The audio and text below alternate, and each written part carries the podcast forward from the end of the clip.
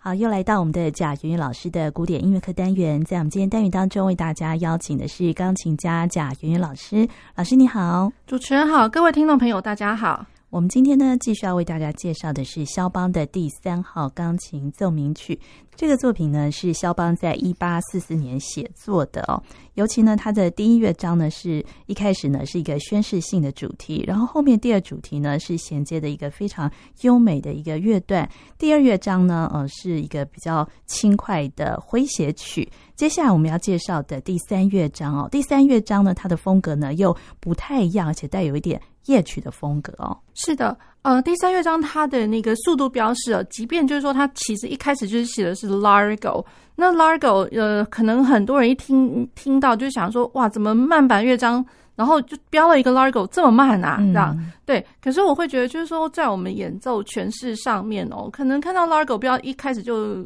先想说我一定要多慢多慢，然后一个小拍子一定要多慢之类的。我觉得先去想它呃原本基本上的一个意义哦，在意大利文里面来讲的话，Largo 它本身是指宽广的意思。对，宽广。那然后呢，肖邦在那个第三个乐章哦，就是这个慢板乐章，他如果是标的这样子 largo 的话，其实我觉得多多少少都会是希望说，我还是可以流动，还是可以流动。那然后它还是仍然会有方向性的。那然后它整个音乐来讲的话，就有点像是。呃，就其实就是很一望无际，然后就像海洋一般的，就是就很宽很宽阔的感觉。对，所以千万不要把它想成它是死气沉沉哦。更何况，我觉得它的这个呃一开头这四个小节，就因为呃它真的这样子的一个 opening，因为全部都是附点节奏，复复点哦，其实都是复复点，而且每一拍都是复复点。对，那可能大家一开始就想说，哇，怎么一开始这四个小节这么沉重啊？因为复复点的话。连续的复复点的节奏，大家可能就会觉得，哦，这个好像是情绪上好像有点激动，然后又有点要堆积起来，嗯、可是又写在慢板乐章，又是写成 fortissimo，对，真的好多人都会误会耶，嗯、对，所以我会觉得说，千万不要被他的一开始的那个写法给吓到了，因为一开始就是要强调。因为我要讲的就是 Largo 跟那复复点的节奏，嗯、可是千万就是在诠释上面，还是要去想它是宽广面，而不是想它的激动面。嗯哼，对。那然后呢，这四个小节完了之后呢，马上接的就是一个非常非常优美，然后被标注了 Cantabile 的第一主题，这样子。嗯、好，那第一主题它其实就是呃 B 大调。B 大调，那然后呃下面的和声伴奏我，其实呃虽然都会是附点节奏，当当当当当当，然后其实左手就好像是两个声部呃在对唱那种感觉，在不同的一个声部，一个声部就是和声式的那个小小的伴奏。另外一个声部就是那个 Bass，当当当当当当，好，那所以我觉得也也因为是这样子附点节奏，其实反而能够。呃，消灭了那种就是你会觉得很想要很沉沉的去弹的那种感觉，嗯、因为它其实是有动感的。嗯，好，那呃，然后呢，再再过来就是说这一段旋律其实。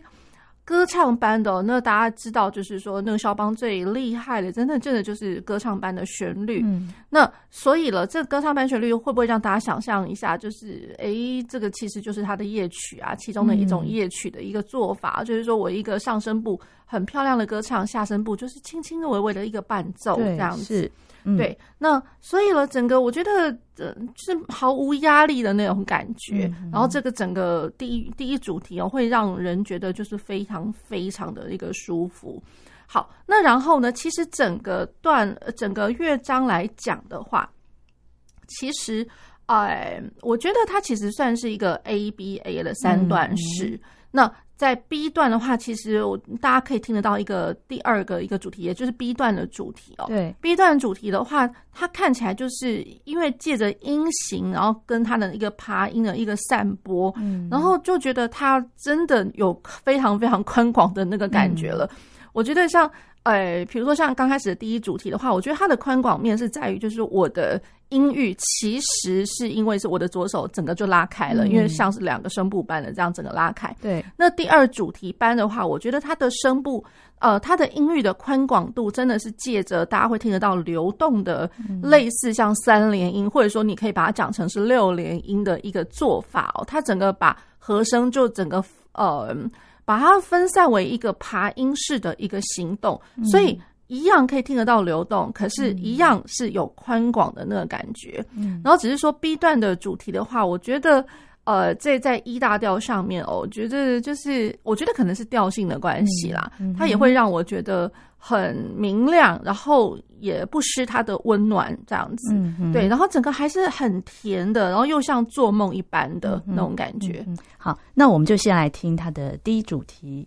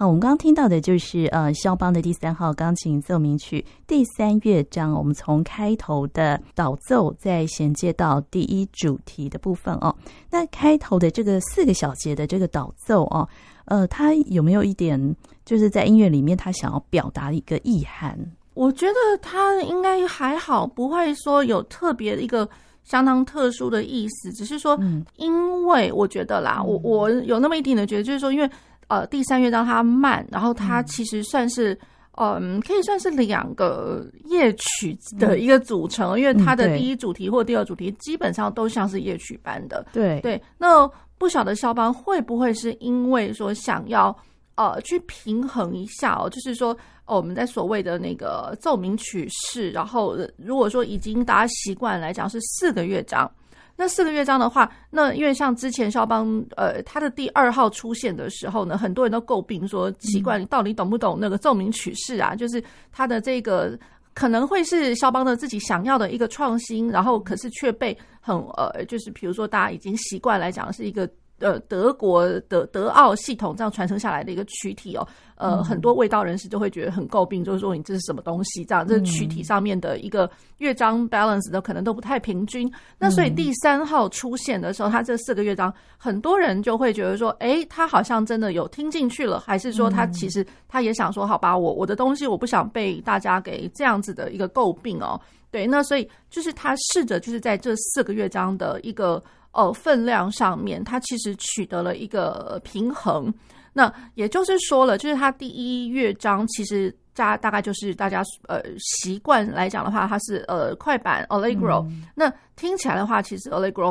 maestoso 比较庄严版的。那可是当然里面还是有非常多流动的线条。嗯、好，不管怎么样，那然后在第二乐章，它其实。呃，也会是习以为常，大家可能会习惯的一个哦，它就是一个很轻松愉快的、嗯、呃，cheerfully 的一个呃诙谐曲。嗯，好，那然后再来第三乐章哦，他可能不想要让大家觉得就是说哦，它只是一个慢慢的，然后呃一个毫无特色的一个东西，所以他可能就是想说避免大家会认为呃他的 nocturne 太轻盈了，在第三乐章，嗯、所以可能稍微放了一个。哎，昭告天下有那种感觉，就是说，哎、嗯，我要开始我的东西喽，这样子。嗯、对，反而就是说放了一个比较呃分量重一点、沉一点的声响作为一个开头。可是呃，一方面也让大家就是说，因为这样的开头能够更引人入胜的，很专心去聆听他后面的这两段的，像是 Nocturne 般的呃第三乐章。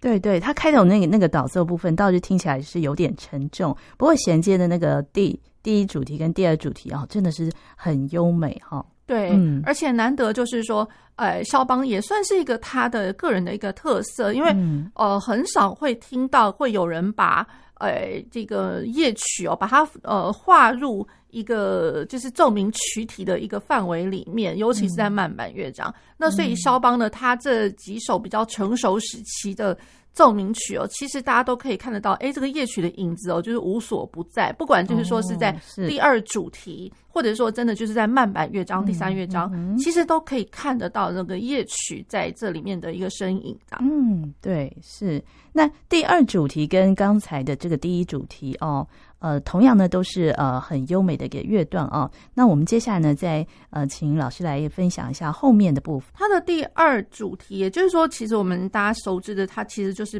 B 段。嗯，那 B 段的话是中间的这一段，然后也算是一个原原调 B 大调，然后它现在走到 B 段是在 E 大调上面，嗯、也就是在一个下属调。好，那下属调呢，看到的一个，我会觉得，呃，它的谱面上哦。会让我有一点点觉得，哎，怎么好像回到之前在呃，这可能看谱子哦，在 reading 那个肖邦的第一号 Ballade，有那么一点点异曲同工之妙。嗯、所以有那么一点，就是说，它其实它算是夜曲，嗯、可是也算是一个叙事曲啊。大家如果是说呃，去看看这个谱谱子上面的它的一些记谱上面的一个特色哦。好，因为它基本上是六六个音一组，滴答答答答，然后它的伴奏上面啦，对，那只差就是说它的那个呃，它的拍号其实它的拍号还蛮规矩，其实它因为都还是四四拍，不会说像我们如果之前我真的是讲那个叙事曲第一号的话，它是六四拍。好，不过呢，其实我觉得光看那个记谱就还蛮像的。嗯，好，它就是像叙事般的。那然后呢，呃，大家也记得我一开始有在讲这个乐章。呃，它是一个宽广的一个感觉，largo，宽广的。那所以在第二，就是说 B 段的这个主题，它的铺陈哦，我觉得它是借由就是一样是和声，你隐隐约约会看得到这是和声的行进。那可是它把和声呢稀释为呃一大串一大片的都是爬音，或者说稍微一点点经过音的这样子一个流动，一直不停的流动的这些呃六个音一组的那种感觉，嗯。对，所以这样也造就了，就是我音域音型上面的一个宽广，而且是有那个连绵不断的一个感觉。嗯，对，他借的就是说这个六连音六连音一组一组的来哦，他就是一直都不断的，好像也也从来没有停歇过。那。嗯，可是感觉上呢，它是美到一个，我会觉得不用去担心说，好像我气不够长的感觉，嗯、对，就好像我可以一路的歌唱，一路歌唱。那可是呢，我也不用去担心说我什么时候该换气，它一切就好像发生这么自然。嗯，但在诠释这个第三乐章的时候，老师觉得在演奏的技巧上有没有哪些必须要注意的地方？呃，在技巧上面，我觉得当然就是因为大家习惯来讲，技巧可能。都会跟快啊，或者说呃厚重的和弦啊有一些关联性。嗯、那所以这个第三乐章就是这个慢板乐章，我觉得没有一个跟技巧或者大家习以为常的一个技巧去做一个相呃就是联想这样子。那可是我觉得它有一点，就是说它像是一个三个声部，就是我有外围的最高最低的两个声部，嗯，加上呃在中间有一段呃中间的一个声部，就是有爬音式的和声在流窜这样子。嗯，对，那这样子的写法其实一。呃，一方面在浪漫时期，其实大家都这么写，就是太多人了。比如说像这样子的写法，比如说像孟德尔颂的无言歌，多的是这一种的。嗯，那或者是说像舒曼，有的时候也会是。那 Brahms 的话，有的时候也会是这样一个三声三声部，就是中间的一个声部的一个写法。对，那所以我会觉得说，这样子的一个铺陈在浪漫时期是这么的呃平常的事情，可是。一方面也就表示，就是说，呃，作曲家他当时在创作的时候，他应该已经意识到，就是大家都这么都很会表达这样子的一个写法，所以我在声部的层次上面，应该要呃取得一个平衡，也就是说，我最外围。最外的外外围的声部，也就是说我高音声部，当然一定要亮一点，要歌唱一点，即便它是被标标明为小声。那我的下面就是最下面的贝斯的那个声部，它一样是一个线条。那这个线条你又不能就是说弹得太重，可是，一般因为大家一听到贝斯，哦，我要把它就是因为它要支撑和声嘛，所以可能就会把它弹得太重了。所以我觉得这个反而是蛮 tricky 的，就是你在呃这个左手就是最下面的贝斯声部。呢？你在弹奏上面应该要把持住，就是说你知道它是和声的支撑，嗯，可是它同时它是线条，嗯，而且同时之间，因为钢琴的那个低中低音域真的是怎么弹怎么大声，对，所以你要如何去稍微控制一下？嗯，可能你看到的是呃，你你觉得想要支撑温暖的那种感觉，没可能是 mezzo forte，说不定。嗯，那我觉得我的做法就会有可能是要不。要不就是说我把左手稍微弹的比它标记的那个呃，就是力度记号可能再稍微就是小一个 level，然后你让那个右手的那个声部直接亮出来。嗯、那然后中间的那个声部当然不用讲，就是我当然不是用摸的，嗯、可是那种感觉就是手部的那个动作要非常的平稳，嗯、然后接近于没有动作的那种感觉。嗯、对，也就是说指头千万不能抬得太高，它可能就是非常。呃，flat finger 就是前面的指尖，指尖是稍微要扁平一点的，嗯，才能维持住它那个很平稳的那个音色，而且手掌不能、嗯、不能乱翻，哦、对，不能乱翻，也不能高高低低这样子，嗯、对。那然后呢，另外一种做法是我自己会有可能，我就是踩着弱音踏板，嗯，可是大家千万不要觉得说，哦，会不会有人就是不会弹小声才去踩弱音踏板？嗯、我觉得那是大错特错的一个一个想法。也就是说，我觉得踩弱音踏板，因为大家一知道，就是弱音踏板其实会让整个 hammer 移位。嗯，那移位的话，就是我 hammer 只敲到一条弦，嗯、而不是敲到三条弦。哦，对。那我敲到三条弦的话，大家想一想，当然一定它会比较大声嘛。嗯。而且，呃，如果说先不要论它的呃大小声来讲，嗯、我觉得我光一条弦，我敲下去的震动。跟三条弦敲下去的那个震动，我想要我想要讲的表达的是一个振幅震动的一个感觉。嗯，对。那三条弦的那个振幅，它一定会让那个音响变得比较丰厚，而且比较丰富。嗯、对。那我如果说我踩着弱音踏板，嗯，当然我一条弦会比较小声，可是同时也会让它的一条弦，因为振幅一定会比较小。对。所以它显现出来的声音。我老实讲，它反而是一个很 pure、很干净的，嗯，就是真的就是很干净，不会有任何的一个色彩掺杂在里面的那种感觉。大家去想想看，如果说呃，想象拉小提琴好了，嗯，那有些人都会讲说，诶，怎么好像常常会看到 Sophie Mutter 他在拉的时候，常常都不太用抖音啊？对，有些有些小提琴家似乎不太喜欢用抖音。我觉得就会是一个这样子的一个道理，让声音比较干净一点，对，比较纯净，哦、比较纯净。对，那可是当然声音变小，那是铁定的，因为一条弦的关系。嗯、所以我的做法会有可能是我踩着弱音踏板，嗯、可是我的手，呃，在使力上面，可能运音上面，我多多少少会在指尖加一点点来，呃，像是 tenuto，就是一点点。压力加一点点，一点点，然后让它粘着度更好一点点的这样子的感觉。对，所以呃，有的时候假设哦，就是呃，假假设就是说，如果是我在呃看到标记 metal forte 或者 metal piano 这样来说好了，嗯、那我踩着弱音踏板，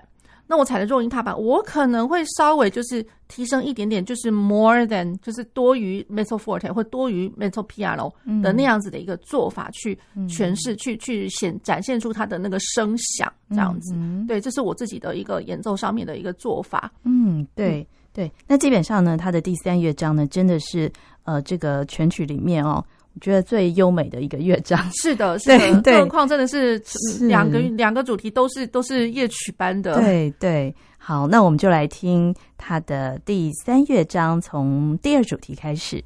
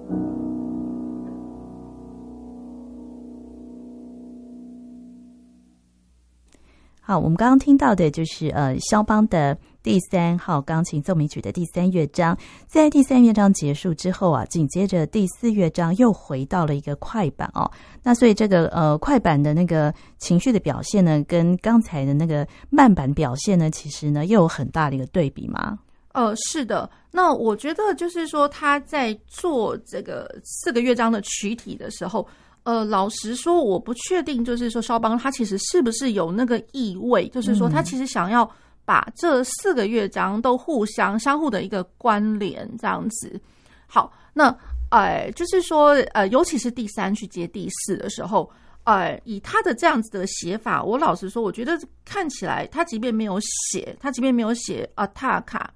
可是呢，在他刚刚第三乐章最后结束的时候，他是结束在 B 大调的一级和弦上面，所以呃，C、Re、Fa、C 的这个和声，那 C、Re、Fa、C，那然后我的第四乐章，那第四乐章它就是一开头的时候，它是从法发发发发发发发，其实从头到尾都会是它的第五个音升发，也就是说，那第五个音那个升发哦，它它你可以把它想成它是呃 B 大调的。呃，第五个音就一级和弦的呃最上面那个五音上面的，好，那你也可以把它想象成说，我同样是升发，或许它有可能是 B 大调的呃五级开始，对，所以因为它都会是就是八度八度八度，而且从最下面的音域哦，然后一路横跨了三个八度，对，所以我会觉得就是上上下上上下下，你只听得到法发，所以你也不知道它到底是。一一级和弦开始呢，你也不知道它到底是五级和弦开始。嗯、可是我觉得它唯一的关联就是它跟前面的关联，我有那个升发维系着。嗯、也就是说，我第三乐章有喜瑞发西的那个发，然后我连接着第四乐章开始的这个升发。嗯、对，所以我觉得在在都会让人家感觉哦，好像他会不会有点想要，就是把第三乐章当做是第四乐章的一个开头。嗯，对，我觉得就是说，以一个连篇式的想法来讲的话，我觉得他这样的写法是非常的创新，嗯、比起大家其他的知道的四个乐章的呃曲体哦，奏鸣曲体四个乐章，呃可能各个乐章各自为政啊，然后可能各自都会是一个、嗯、一个性格。那我觉得肖邦他这这样做法真的是一气呵成。嗯，对。好，那然后呢，他借着就是八个小节的一个法法发法，然后第二次出现的时候是。手收法西发，所以有点类似，就是说手西瑞发的那个和声，有点像是 B 大调的六级七和弦了。手西瑞发，然后法法法发法，有点跑到就是呃，就是借由一点点的借用和弦，然后带呃带入到了它的稍微像是五级的和声，五级和声，可是呢，它又还没有升拉，所以是变成是小的五级哦。然后法法瑞多。那 re do 的反而听到就是哦，finally 就好像那个呃五七和弦跑出来了，对，所以我会觉得它就是从呃嗯，可以把它讲成它就是一个很呃单调的一个从零，然后一直到哦慢慢慢慢逐渐清晰的那种感觉，嗯、对。可是它的声响从从头的时候就已经是 forte 了，对，所以。一样哦，我觉得第三跟第四真的异曲同工之妙。我的开头就好像是在召唤人家一样，就是有一个头，然后而且是非常的重，非常的重，然后先把人家引进来了，然后我就可以开始专心的听他的一开始的第一主题。好，然后他的这个第四乐章呢，它是 B 小调。那 B 小调，然后其实呃，当然又回到跟第一乐章一模一样的 B 小调。那所以在调性上面也会是一个互相的一个。哦、呃，像是拱形般的互相互呼应。嗯、对，那然后我在速度上面，presto non tanto。那大家都会想说，哎，presto non tanto 是什么意思呢？presto 大家可能想到，哦，我一定要很急，一定要很快，看到这个就已经吓死了。嗯、可是殊不知，大家常常就是，尤其是学生们哦，他都都不去查字典的。那查了字典呢，他也不知道这这是什么东西。那我觉得那个 non tanto 啊，可能就是说，嗯，大家都不知道这什么意思。那如果翻译成中文的话，你可能会觉得超级奇怪的。嗯，可是我觉得像现在我们有很好的工具，也就是说 Google Translate。嗯，那 Google Translate 有的时候我会觉得，嗯、呃，你就把它打成，因为它就是意大利文，然后去输入翻译成英文。嗯，英文，我觉得它翻译成中文的时候，这是超级奇怪的一件事情，哦、不能直接翻译成中文。对，它的中文我会觉得中文是怎么不太快的快板嘛？就是嗯。呃不用再过多了什么的快板，我有点忘记了它的中文，哦、可是听起来念起来真的是有点怪怪的，有点绕口。嗯，对。那而且我会觉得就是不太贴切。那可是呢，他如果是直接去看英文，嗯，英文的话呢，他呃意大利文去翻成英文，他是写说 soon not so much。那 soon 的话，可能当然怪怪的。你可以把它想成它是快的意思啦，嗯、就是说，就不要说 soon 的话，有点就是哦，即将要怎么样了，对，嗯、那感觉怪怪的。可是至少你会知道它是快。嗯、可是 not so much，这就是我要讲的重点了。not so much 就是 not not so fast 那种感觉，对，就不要太快。对，也就是呢，一开始就常常听到有一些就是。演奏家的话，他可能就是他可以 handle 的过过来，就是呃，他后面因为后面有非常多快速音群，非常狂，嗯、非常厉害的，哦、对。那可是学生常常都不知所以然啊，就是呃，我一开始哦，好像音也没有到很多，所以我要弹的很快，滴哒哒滴哒哒滴滴滴哒滴滴哒哒哒滴哒哒哒哒滴滴哒哒哒哒滴哒哒哒哒哒哒哒哒哒滴滴滴。好，那。所以了，就是学生殊不知哦，就是弹第一主题哦，就是还蛮开心的，快。嗯、那然后呢，到了叮当滴答答当滴当滴儿，然后就开始第二主题的时候，就想啊啊完蛋了，因为太多的那种太快了那种感觉。嗯、好，尤其那个第二主题一开始你会觉得好像很好听，好像稀稀疏疏的。可是第二主题它其实有分呃前半跟后半哦。嗯、那后半段的话，那那真的就是。更更加的引人了，因为我觉得那个那个快速音群真的是稀里呼噜，很多人都会呃在那个地方。你如果前面都弹太快的话，第二主题就死掉了。嗯，对。可是我觉得那真的是最最最最可惜的地方。嗯，对。所以我会觉得就是说，呃，他一开始在速度上面的建议，在 non tanto 这个意义上面，我觉得大家一定要去注意它。嗯，那 non tanto 也就是说，我在第一主题呈现的时候，先不要过，先不要太爽了，这样不要太快，对，不要太快。那可是呢？也因为 B 小调，嗯，我觉得是小调的关系，然后 B 小调，然后以它即便看起来只是一个单声部旋律 C 哆哆哆，然后左手是哆哆哆哆哆哆哆哆哆哆哆哆，那可是我觉得它有它的一定的一个沉着，一定的沉着的那个声响，有一点一点点厚那种感觉。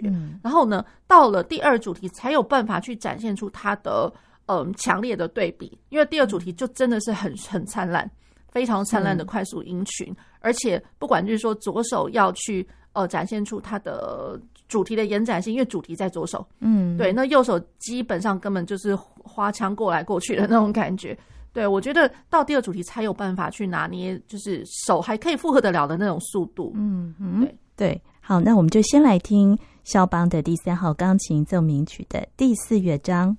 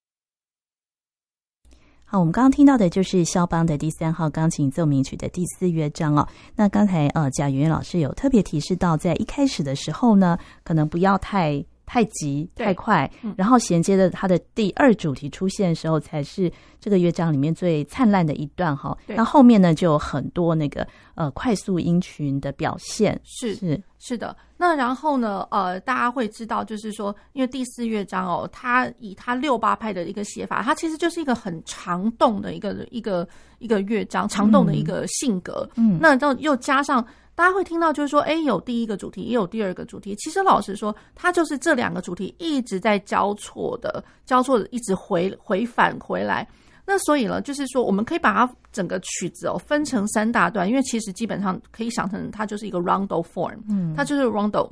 那 rondo 我第一次的第一大大部分的话，就是我第一主题跟第二主题的一个很原始的一个呈现。那当然，呃，就是说它真正能够展现出一个演奏家非常犀利的一个技巧，就是手指头可以动得很快，然后它的那个音响上面声，呃，它的音色上面也都很灿烂哦。这是第二主题的部分。那然后第二次第二个 part 再回来的时候，一样是第一主题跟第二主题段。那第一主题段在第二次呃 part two 的时候，我习习惯把它跟就称为 part two。那 part two 的第一主题呢，其实大家还是会听得到原来的原汁原味的第一的哦哒哒。那其实只是说它的调性变成是一小调，嗯，E 小调咪西哆瑞咪西哆瑞咪滴瑞哆哩哆。好，那我的左手的伴奏从呃，Part One 的那个三连音滴滴答滴滴答，然后我变成是 Part Two 的滴答滴答哒哒哒哒哒哒哒，变成是四连音了。嗯，对。那可是呢，就是大家呃，有些学生可能看到，就是说，哇，这我这个四连音，我要怎么在六八拍里面去算它？那其实也不用很刻意去算，因为其实它真正曲子哦，比较容易发挥的话，就是应该是指你要把它想成两大拍，一个小节两大拍。那两大拍在一个拍子里面去想的哒哒哒哒哒哒哒，一点都不难啊。嗯，对。好，那所以呢，这是在第二次 Part Two 的啊、呃、第一主题的时候，它稍微有做了这么一些些变换。那当然就是说我在第一主题，呃，其实 Part One、Part Two 都一样，就是我一开始是一个单声部旋律，然后 Part Two 呃，就是在第二个阶段的时候的第一主题都会也变成是呃往上挪高了一个八度，而且它的声响会变得比较丰厚。嗯，对，是八度的音响。好，那然后再过来。我 Part Two 的第二主题，呃，哒哒哒叮滴哒，它整个当然调性上面哦，也也都整个就是变化了这样子。对，那它变成就是说我从啊、呃、一小调，然后会听到哎，怎么好像是三个降记号了，是降一大调那种感觉，所以我会觉得哎，在调性上面，那肖邦已经从最原始的 B 小调已经转转转转到哪里去了？怎么转到降一大调了？对，这其实是蛮远细的一个观念哦。那哦，当然这也是肖邦他。他的一个神不知鬼不觉，他这样借着半音半音极进的一个一个进行，就默默的转掉了。嗯，对，我觉得这是他的强项，这样子。好，那当然就是说，我的素材上来讲，应该是还好，不太呃不太有任何的变化，这样子。嗯、那只是说，我觉得因为是在调性的关系，嗯、那调性关系，我的 Part One、Part Two，那我的 Part Two 已经变成降一大调，那降一大调，我呈呈现着一模一样的第二主题的素材。我觉得论调性，可能大家在演奏上面都会要有一些不同的想象，嗯、而不是说哦，反正我只是第那那那个第一次的第二主题哦，那个不同调性，我把同样的东西给搬过来，然后只是换个位置弹一弹，千万不要这样想，因为我觉得，比如说本身 B 小调好了，那或者是 B 大调，因为后面还会有一次就是 B 大调的第二主题段，嗯、对，那我觉得还有像。降一大调，不同调性去演绎这些同样的东西，嗯、它的感觉就是不一样哦。对，所以这也是要非常特别注意的地方哦。然后它它在后面还会有第三大段会跑出来，哦、第三大段还会再有一次，就是我的左手呃伴奏从四连音变成是六连音了。是对，所以整个来讲的话，其实。并不会因为变了六连音，它会变得比较呃更更紧张一点。它其实是变得更加的宽广，因为我的音域因为爬音的关系，滴答滴答滴答那种左手的部分，对，所以我觉得肖邦他在这种写法上面哦，就是他每一次每一次呈现虽然是一样东西，他不会让你觉得很无聊，嗯，对，他会有一些些就是呃一些 transformation 存在，就是转变。好，那这是今天贾圆圆老师为大家介绍的肖邦的第三号钢琴奏鸣曲的第三跟第四乐章，也非常谢谢贾圆老师，谢谢主持人，谢谢各位听众朋友。